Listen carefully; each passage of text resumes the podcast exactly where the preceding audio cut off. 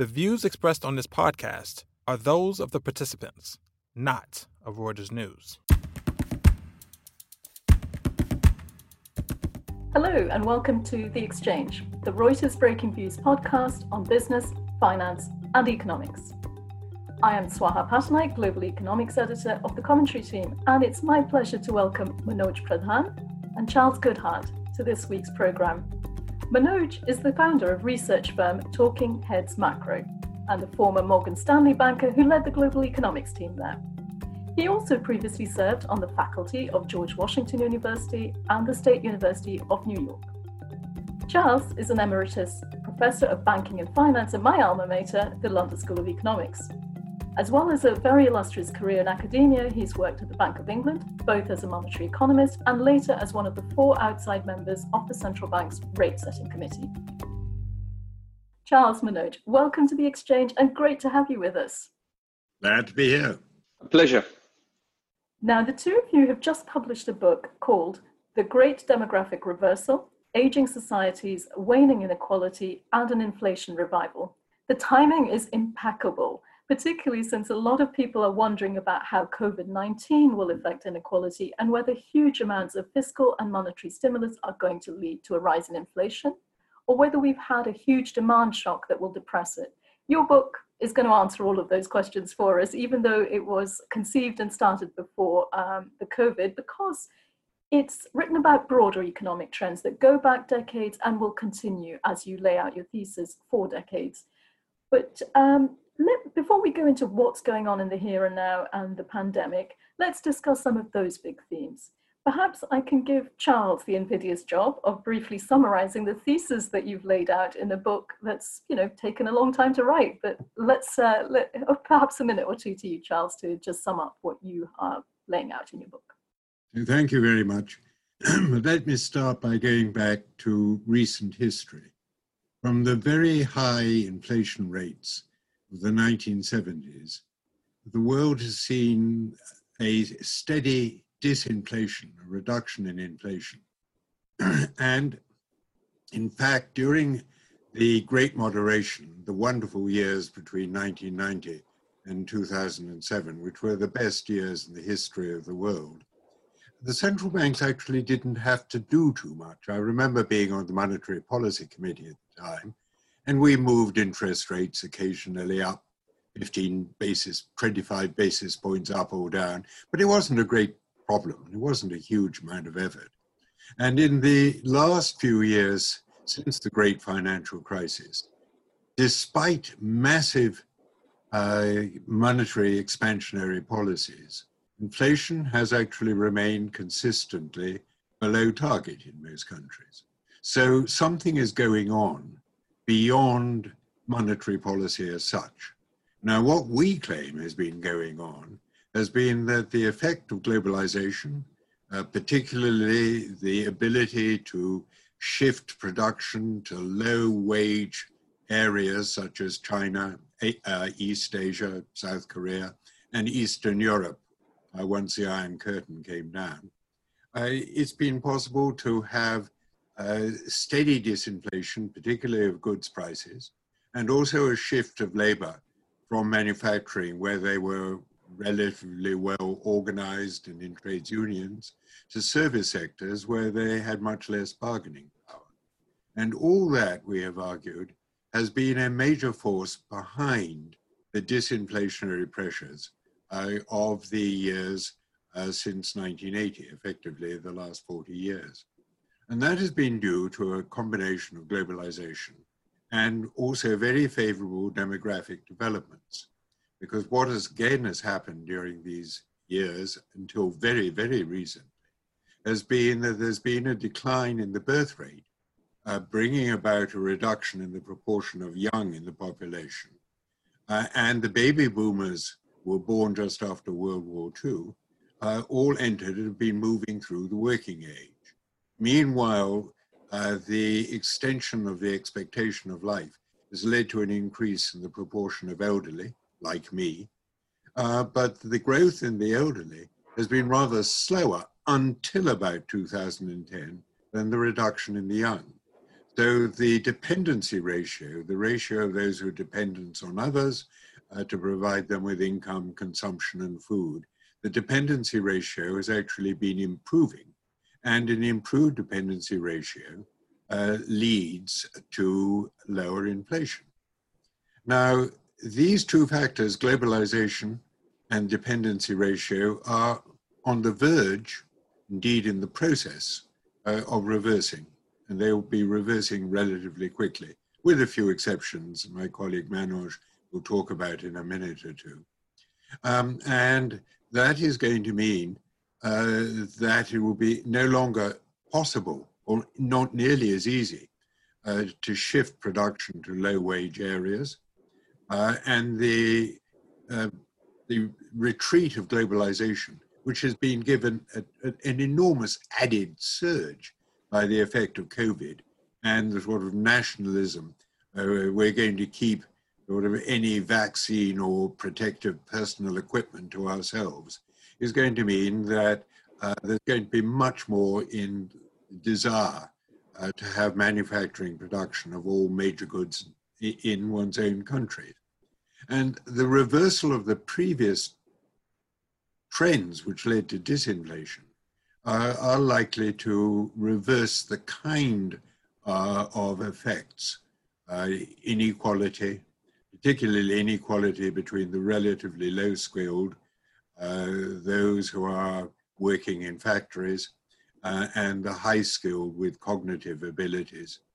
Um, so the inequality will reduce. Uh, the disinflation of past decades will also re- uh, turn around.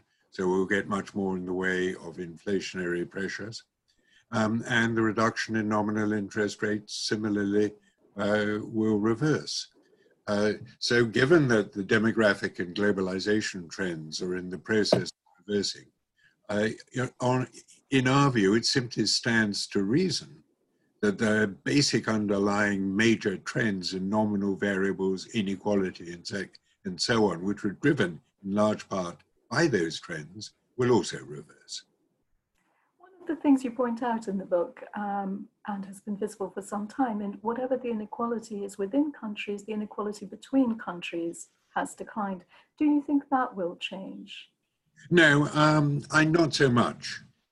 I, I, I, I think that it remains likely, though Manoj should add to this, uh, that many of the Uh, developing countries, particularly in Asia, countries like China, uh, like Indonesia, uh, like Vietnam, uh, will go on growing considerably much faster.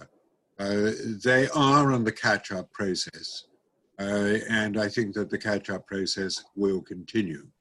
Uh, it, it's just that the ability of the West, essentially, to offshore production to much lower wage countries is going to decline. I think Charles is, mm-hmm. sorry. No, no, um, go ahead, Manoj. Uh, I, I think Charles is absolutely right. I, I completely agree with him. I think one of the key changes taking place in the global economy is that um, the ability to transform uh, inputs into capital is changing dramatically. And a lot of the innovations we expect uh, will come out of emerging markets. So they have they have an ability to move a lot of the technologies that we are seeing being used in the West without the added burden of having to destroy a vintage of capital that the advanced economies have, but that was seen earlier as a disadvantage for emerging markets. Now they can bypass an entire generation uh, of uh, fixed capital formation by bringing some of these technologies uh, uh, inwards. And at the same time, the amount of inefficiencies that they have been forced to release because of the challenges of COVID will accelerate much faster, giving them an edge. Right. I mean, I think one of the great things about this book is you're very clear about things that you're open-minded or agnostic on, um, and also sort of things that could guide, go either way. You mentioned automation. Automation and the final impact of automation on the trends that you're talking about is something, one of the things that you were both a little agnostic on. Could you go into your thinking on that a little bit more detail and why it's not clear to you quite yet which way it will go? Charles, do you want to start here and I'll, I'll jump in after you? Uh, well, the decline in the rate of growth, and in many countries, indeed, particularly the leading countries, such as in terms of, of past growth, such as China and Germany, where there will be an actual decline in the working age population, um, means that the overall rate of growth per capita uh, is going to de decline. Uh, we're going to be very lucky if we can maintain the kind of growth rates that Japan has in the past. Uh, this will be reinforced by the fact that the growing proportion of elderly, many of whom are incapacitated by various forms of the diseases that affect the elderly, will mean that an increased proportion of the working population will have to be shifted over to looking after the old. What that means is that the, the, the growth of those engaged in what you might describe as G D P increasing activities will be declining quite sharply. That means in turn that our rates of growth will go down overall unless there's an absolute miracle in terms of increasing productivity. Uh, we think that rather than fearing uh, A I and robotics, we're going to need every last little bit of it uh, because as we're, I think, hope that we're going to go on to discussing the um, enormous amount of debt we've already accumulated. The only comfortable way out of having increased our debt so much is through growth. And unless we get a massive increase in productivity per worker, uh, growth is actually going to be lower in future decades than it has been in far past decades.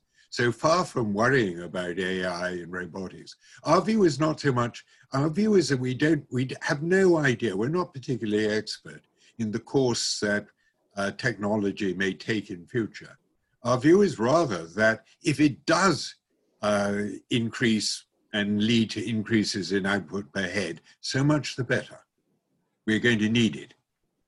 So I'll, I'll add just two uh, small points to that. The first one is I think people also make a mistake when dealing with uh, demographics and aging in not really understanding the nature of Um, the, what they call inefficiencies. For example, in the U S, the two most inefficient sectors are seen to be healthcare and education. However, we, we must recognize that there is a huge idiosyncratic element to the, to, uh, the treatment of uh, your patients and your students in each of them. So Charles and I, uh, over very different time spans, uh, have uh, heard uh, that automation will soon replace teachers in the classroom on a consistent basis, and it hasn't happened. Uh, in a very similar vein, I don't think it's possible to sharply reduce the number of workers who will be required to look after patients. You cannot offshore that activity. And the second point I would make, which is related, is most of the gains that we have seen uh, over the last few decades, uh, starting really from the late seventies when China started opening up, is the offshoring of manufacturing. But of course, looking after the elderly, you can only do that to some extent, whereas maybe reading some reports and automating uh, some of those processes. But the actual job of looking after patients and the elderly is hardly something you can send overseas. Robots have an empathy quotient of zero. And there is a very, very strict limit, as anyone who's ever been in a dementia ward will attest, to the ability of robots and robotics to look after the, and care for the aged. You need personal touch. You need people to understand what you are going through and feel for you. That robots simply cannot do. Mm-hmm. Yeah, absolutely. And given we will all sort of uh, probably need more and more care, and we're all going to hopefully get older, I think, as you say, as you point out in this book, this is a huge area where labour will be needed. Let me, um, Charles, you mentioned earlier, let me touch on something um, that crops up in your book. And one of the arguments you tackle head on is that, you know, naysayers will say, why didn't this happen in Japan, which is often seen as the leader of, you know, what you should look to happen in other countries if you're suddenly seeing very low interest rates, quantitative easing, asset purchase, um, that sort of thing. You point out that there are some specificities, which mean Japan's experiences won't be replicated globally. Uh, Manoj, perhaps I could ask you to touch on what was very different about Japan then, which has led to Japan's experience, and you don't expect it to be, you know, duplicated elsewhere in the world now. Well, I think uh, put as simply as possible, Japan's workforce started shrinking at a time when the rest of the world had labor coming out of its ears. And the Japanese corporate sector was as alert as anyone else to catch that and to use the rest of the world and the opportunities that were there outside Japan in a way that seemed as if they were burdened by what was happening within, when the truth was really far from that. So uh, to elaborate very quickly, I mean, just the question to ask yourself is, how could it be that you could have the massive rise in China's fortunes over the same period that Japan was going through this very difficult phase of its growth, and yet the treatment of Japan has been mostly inward looking? How is it that we don't take Japan into a global context? And when you do that, three things emerge. The first is that Japan's productivity was actually excellent. Over that period, uh, Japan averaged growth rates of about one percent. Its population was shrinking by an average of one percent, which means the difference between the two is two percent population growth. And as Charles often says, if you offered that to any advanced economy right now, they would bite your hand off. The second thing that was different and people miss is that the Japanese corporate sector was actually quite aggressive in investing abroad, particularly in China and Asia, where the population was growing and they had an ability to really offer cheap labor. Um, if you look at Japanese outbound F D I, both in manufacturing and later on in services, the proportion of activities that they had climbed dramatically, which meant that the corporate sector was actually not behaving as if it was burdened and had a heavy burden of debt on its shoulders. It was acting in a very rational way to actually use this massive supply of labor and increase its footprint outside Japan, while understanding that the domestic regime within Japan was a lot poorer than what Asia could offer. And the third part to keep in mind is that the Japanese labor market is very different from the rest of the world. Um, and the norms, as are very well known, at least two things we have to keep in mind. One is that faced with um, uh, downside risks to growth, rather than cut employment and, and the contracts that people had assumed over a long period of time, I mean, they reduced hours uh, rather than wages. So the, the quantity uh, of use of labor on the statistics actually shows a very steady level of unemployment and far less fluctuation, whereas in the background, the use of labor was rather more cyclical. And the second thing to keep in mind is uh, a lot of Japanese corporates tried their best to get away from these lifetime contracts by moving into part-time workers. And uh, when you see that increasing shift of part-time workers in the labor force, you can understand the flexibility that the Japanese corporates had, because naturally the part-time workers have far less leverage in negotiating wages and hours and so on and so forth. So there was a lot more going on behind that was specific to Japan, and Japan's evolution as a shrinking workforce against a burgeoning global labor force is really something that we do not have for almost anyone, because everyone is going to see their labor force shrink. Um, and there are those that say, we're talking about shrinking labor forces, and you also tackle this in your book, um, that India or Africa may fill this labor gap, either because labor will migrate to where it's needed, or more likely, given the, the, the contestation of immigration in most of our advanced countries these days, because capital will migrate to where the labor force can make goods uh, cheaply. You point out some weaknesses in this thesis, and you don't totally buy this argument. Do you, would you just expand perhaps on why you don't think India or, and Africa can fill this gap? With pleasure. I mean, the first thing I will point out is, is we do expect both regions to do very well. I think they will be very well placed to absorb a lot of capital. They will be very pl- well placed uh, to be a destination for where people can latch on to a labor force that is not showing the same pressures.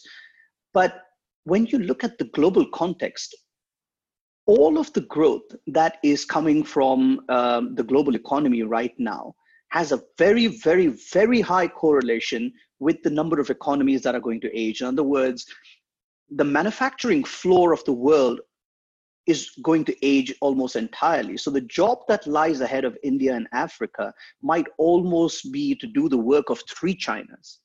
I don't think they can even come close to that.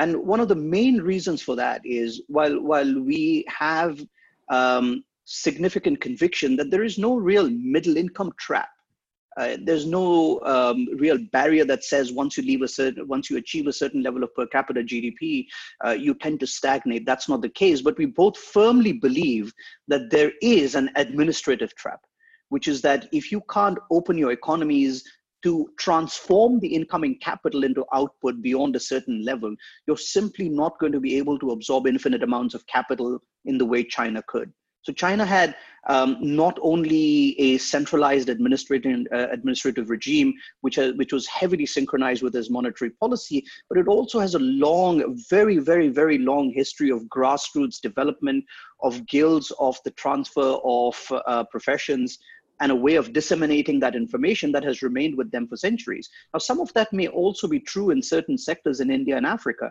There's no saying that, but it's not something that is pervasive across these economies. And in the absence of significant administrative improvements, that's hard to realize. So what could stop these? Well, first is clearly the politics, but uh, you also only have to look at the significant differences between India and Africa. While both of them have a population that is similar, you're talking about more than fifty countries in Africa uh, that split that population, which means fifty different national policies and fifty different barriers to get over before you can actually think of a unified approach to transform that capital into output. And labor mobility is exactly as you say. Could I possibly just add, what is missing from most academic macroeconomic growth models is the importance of good governance. And uh, China did have a competent administration focused very clearly uh, on the need for growth. And the question of whether Africa and India can actually bring their advantages of a young working force uh, into significant growth does depend enormously heavily uh, on their success uh, in maintaining uh, good, capable, uh, non-corrupt governance. Uh, governance is really key. Absolutely. And Manoj, you mentioned uh, the middle income trap. Let me talk about another trap that you address in the book. Um, perhaps, Charles, I could ask you to take this one, which is the debt trap that central banks seem to have created for themselves and the world. Um, would you just outline your thinking on what this is for people who may not be as familiar as you with uh, the central banking world? Uh, what has happened over the last thirty or so years has been a continuing reduction in nominal and indeed in real interest rates, to a level which is exceptionally, historically, extraordinarily low. Um, and that has intentionally uh, led firms and allowed governments to raise their debt levels remarkably. In the case of firms, uh, one of the problems has been that the increase in debt has not been matched commensurately with an increase in fixed investment. Rather, much of the increase in debt has been matched by a reduction in equities uh, via buybacks uh, and dividends. Um, and that again has meant that the rate of growth of the economies uh, has been subpar, which has led the authorities to maintain very low interest rates. So it's all gone on. The result has been Uh, a faster accumulation of debt, both in the public sector and in non-financial corporations, than in any equivalent peacetime period. It's been really quite remarkable. And that was the case well before the COVID crisis. The COVID crisis, of course, has put an enormous upward ratchet. The effect of that is that the debt ratios are now so high that any sharp or sudden increase in interest rates uh, would trigger a recession among corporates and would increase the debt burden that the public sector has to bear uh, really quite dramatically. And neither of these are palatable. So that the increase in debt has already reached the level that it is very hard, or would be very hard, uh, for central banks uh, to increase interest rates without running into serious political and macroeconomic problems. But if they can't raise interest rates seriously at a time when interest rates, uh, sorry, at a time when inflation is likely to be going up. Uh, that will mean that inflation will get worse and could become endemic uh, in the system.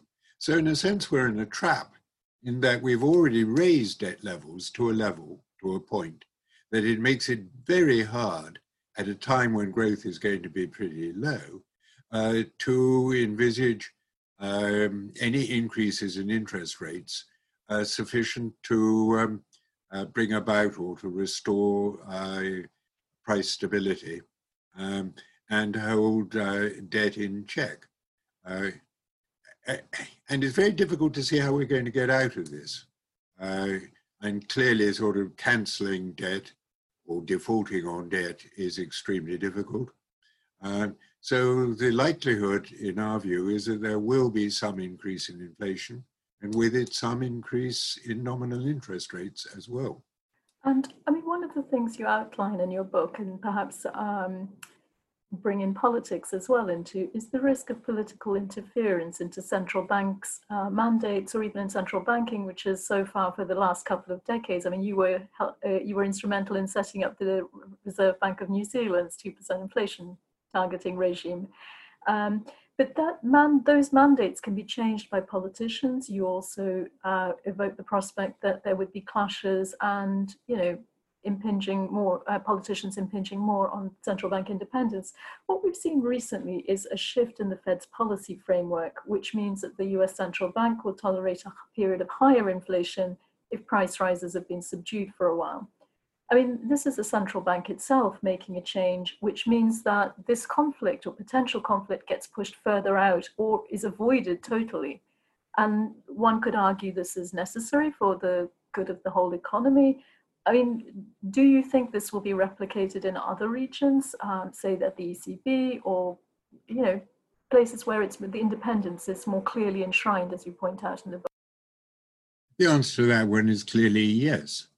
Um, and over the next few years, uh, most central banks will actually welcome uh, some, at any rate, small uh, overshoot of inflation above the inflation target. Uh, in particular in America, which has undershot for some years, they will say that this is simply necessary uh, to return uh, inflation on average uh, to the kind of level that they wanted. Uh, the problem that we see is that we don't see these inflationary pressures subsequently declining. Rather, we think that they will actually strengthen. And that means that by the time the central banks think that they might want to take steps to return the inflation target back to something like two percent. Um, it's going to be very hard to do so. And then what does your infl- average inflation target suggest? That you actually undershoot, you go below two percent? And the idea is, in fact, I, I patently ridiculous. Uh, the whole of the American approach Uh, is really conducted on the basis of the assumption that our thesis is wrong and that uh, inflation and interest rates are going to remain lower for very, very much longer. And this is where we differ from them, and it's an important difference. Uh, I think there's no doubt that uh, central banks will be happy with some increase in inflation in the near term. Problem is going to be what will happen about three or four years from now, or if, as is feasible, um, the inflation rates actually start to rise to levels, say, above four percent, which actually make alarm bells begin to rise. Um, and just let me add for the moment, don't put any trust whatsoever in the current C P I figures in any country, because these are based uh, on the sort of proportion of the basket uh, from past years, when this, the, the, the proportions of different goods and services that we buy are currently dramatically different. So the C P I figures are barely worth the paper they're written on, if indeed they're worth that. One, one, one small thing to add over here is, is something that, that we both have talked about. I think one of the things that has changed dramatically and has not yet been absorbed by financial markets and possibly central banks as well is the nature of the policy stimulus that has come in response and the economic conditions that have persisted after the great financial crisis and now. But back then, there are two critical differences to today. First is that we were coming off the back of some severe economic-related excesses. Um, that usually takes a very, very long time to wean off and then recover from. And the, the, it was the commercial banking sector that was in the crosshairs. Uh, but these were institutions that were regulated by central banks who have a very, very good view of what they were doing. But when monetary policy and central banks were used to ease the pressures on the financial system, there's not really any constraint that the funding that they are given is used uh, it, it, or translates into spending into the domestic economy. This time around, if you look at January of this year, it is very difficult to find which parts of the global economy had excesses, which means if you provide adequate demand and offset some of the disinflationary shocks that we've seen so far, you are likely to come back to the situation faster. Um, but the dramatic difference in policy is that central bankers are no longer center stage. It's fiscal policy, and central bankers are financing fiscal policy, whether they do so explicitly or not, which means their ability to snap away from that role is going to be very difficult in the future, which leads us right back to where Charles has started discussing the inherent tensions that we will see between the two. Mm-hmm. And for those listeners who are very utilitarian and very interested in what you say, but want to extrapolate, I mean, you hint at what will happen to real interest rates, which is sort of uh, nominals uh, after adjusting for inflation. But what do you think? How will this play out in financial markets if your if your thesis is correct and central bankers are actually getting it wrong? Let me start with the sort of the interest rates. What we are arguing is that the debt trap will cause politicians to put pressure on central bankers, pressure of one kind or another, not to raise nominal interest rates as much as inflation is likely to go up. So at the short end, uh, we think it's quite likely that real interest rates will remain very low and could even fall further. The ability of central banks to control interest rates is less. The long, further down the yield curve you go, the longer out, uh, the longer maturity, longer duration you're talking about. So as the inflation starts to take hold and people see what is happening, we expect long rates to start rising. Um, and the yield curve, we believe, will st- steepen really quite strongly compared to its present extremely flat level. So at the long end, it's quite like quite feasible that long rates might go up above the rate of inflation. So you could have a situation where real rates of interest are lower at the short end, but longer than they are at, at the moment at the long end. So it's actually quite difficult to answer that because of the political pressures that we in, envisage coming on central banks to hold down short-term interest rates. But the long end rising also has implications for, say, equity risk premium and things like that. So perhaps, um, I, you know, the bond market may be easier to play, but what about the equity market, say? I think one of the key issues over here, is, as Charles was saying, is, is the pressures that policymakers will face uh, will differ from segment to segment of the market. So if you If you think about what the Fed would be doing or uh, other central banks would be doing when they stay on hold from political pressure is actually running what uh, we would call procyclical policy, which means you are really allowing growth to rise and inflation to rise despite a policy that should see them leaning against the wind. So initially, it's it's not clear that when the initial impulse from this recovery is in place, that equity valuations should suffer. Uh, we have seen in the past when growth has been allowed to remain unbridled that real yields uh, and equity markets have gone hand in hand, and that has been a productive period. Of course, if it goes too far, then dollar strength also accompanies these uh, developments. And that tends to be a little bit more difficult for dollar-based investors. That puts pressure on uh, emerging market economies and so on and so forth. That's very unlikely this time around because the difference will be the prospect of inflation. So you might, uh, despite seeing those real yields rising, as Charles said, it's not clear that equity markets beyond a certain point, particularly as Charles said, again, the, the initial period by which we welcome inflation and we say this was a good development. Once that sentiment starts turning sour, valuations do stand uh, uh, to, to suffer a little bit. The longer term also sees a more kind of conflicting narrative in that we think that the equilibrium real interest rate, something that we can't readily observe, will be supported a little bit more at least. And again, this is one of the things we're not one hundred percent convinced on, but we think that in the face of dwindling uh, labor forces, corporates should invest more. Uh, or if you look at the housing stock, that's not likely to be readily transferred from the elderly to the young, which means we will need new houses to be built for the young. So against that background, the real interest rates start rising, uh, and you have to provide a higher rate of return at a time when growth is low.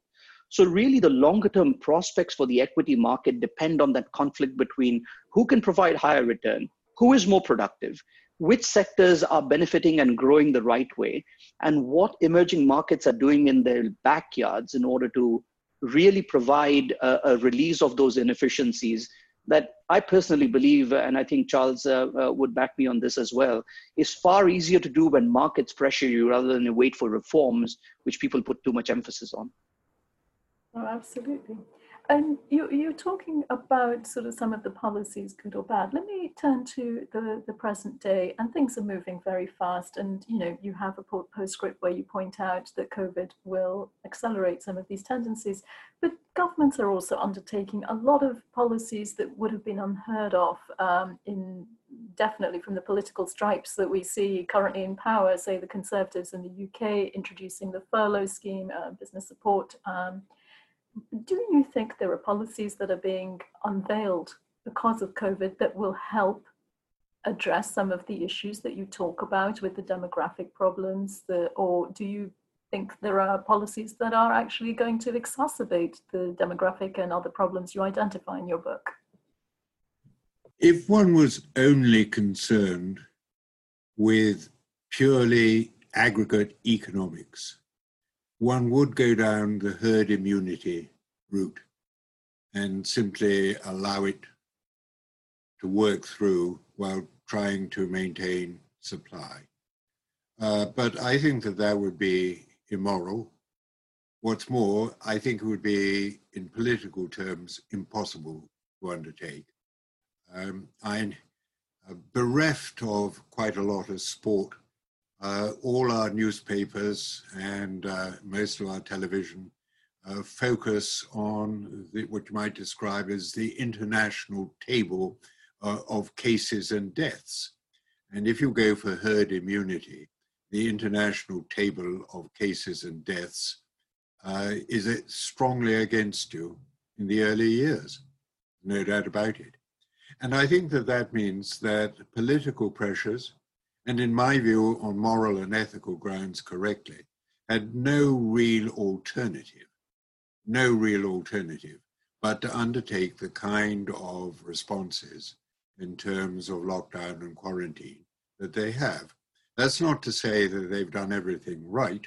Uh, in particular, uh, in my own country, the U K, the failure, early failure to protect care homes and what you can only describe as a as absolute chaos uh, and inefficiency and insufficiency of the testing and tracing program uh, and have, have been appalling. Uh, but generally, the, the response, the fiscal response, uh, uh, has been correct. Um, and I think inevitable. Uh, the problem is that what has happened uh, has greatly enhanced and accelerated the kind of reversal of trends that we've already um, mentioned. And the worry that both Manoj and I have uh, is that this is not really at all reflected uh, in mainstream thinking or in any central bank policies. They are not even considering in the slightest what might happen if we are right. And if we are right, the problems that central banks in particular are going to face some years down the track are going to be vastly more difficult to resolve than the problems that they faced in the past. And they haven't done all that brilliantly in the past either. So where we are going to go in the future, all that we can say, in a sense, in conclusion, is we wish everyone the very best of luck. Because if we are go- if we are right, they're going to need every little bit of luck that they can have. Now, best of luck to them. Um, let me put the devil's advocate view to you, um, as given we un- we don't have a central banker here to defend themselves. What, the argument would go, I guess, something along the lines of, there has been a huge shock. Different country- countries have protected businesses to different extents. Um, But there is going to be scarring in economies, even those that have, you know, extended huge amounts of uh, loan guarantees or furlough schemes and things. The labour market will be scarred. There will be businesses that will never come back. I think, Charles, you were talking earlier about we consume things very differently, and inflation statistics not being worth the paper they're printed on, or not being printed on, but pixels they're using. Um, but the other thing is that some of the consumption patterns may be changed in a more long-standing basis, and that the businesses that deal in those things like cruises or whatever will be affected in the long term. So the unemployment issue and the scarring of the economy issue, a central banker might argue, is going to push out the time period over which they need to worry about your thesis than might otherwise have been the case. How would you reply to that? I think it depends in large part on how the COVID pandemic plays out, which of course we have absolutely no idea about. If vaccines are not available, uh, then what will happen will be a whole series of fluctuations uh, in cases and deaths, with the humps of the spikes, the extent of the spikes, declining over time. And that will mean that all the points that you make about the recovery being slow, Uh, and unemployment remaining very high, uh, are, are bound to be correct. Uh, if, however, we get a successful vaccine and it's applied to virtually the whole of the population, um, then uh, the extent to which we go back to our previous pattern of consumption, including cruise liners and airplanes, is very uncertain. And I'm sure we would, after a successful vaccine, go back quite a lot. I, all this talk about the death of cities and uh, the death of flying and the death of tourism, uh, if we get a successful vaccine, are vastly overstated. Um, and people like uh, traveling abroad. They like cruise liners. And given a belief that it will be entirely safe to go back uh, on a cruise liner, I think most people will. So I'll, I'll add a couple of small things to that. I think the first thing to keep in mind here, to um, just reiterate something that Charles was saying, the longer this pandemic lasts, the greater is probably the capital destruction that we see in the economy, and therefore a lower ability to bring employment back to the level. So if you look on the high street today, even if your cafe is open, the footfall in those cafes is very limited, uh, which means they can hire only a fraction of the people that they used to in back in January. Now, if that cafe closes, and I'm using that uh, metaphorically, uh, you cannot hire anyone back. And that would probably be more likely if the pandemic drags on. However, as Charles says, if you do get a vaccine back, you would move very quickly from hiring just two people and back to the seven or eight that you used to before. In the meantime, what has changed is that policymakers really can't afford to fail. And the nature of the stimulus this time is different.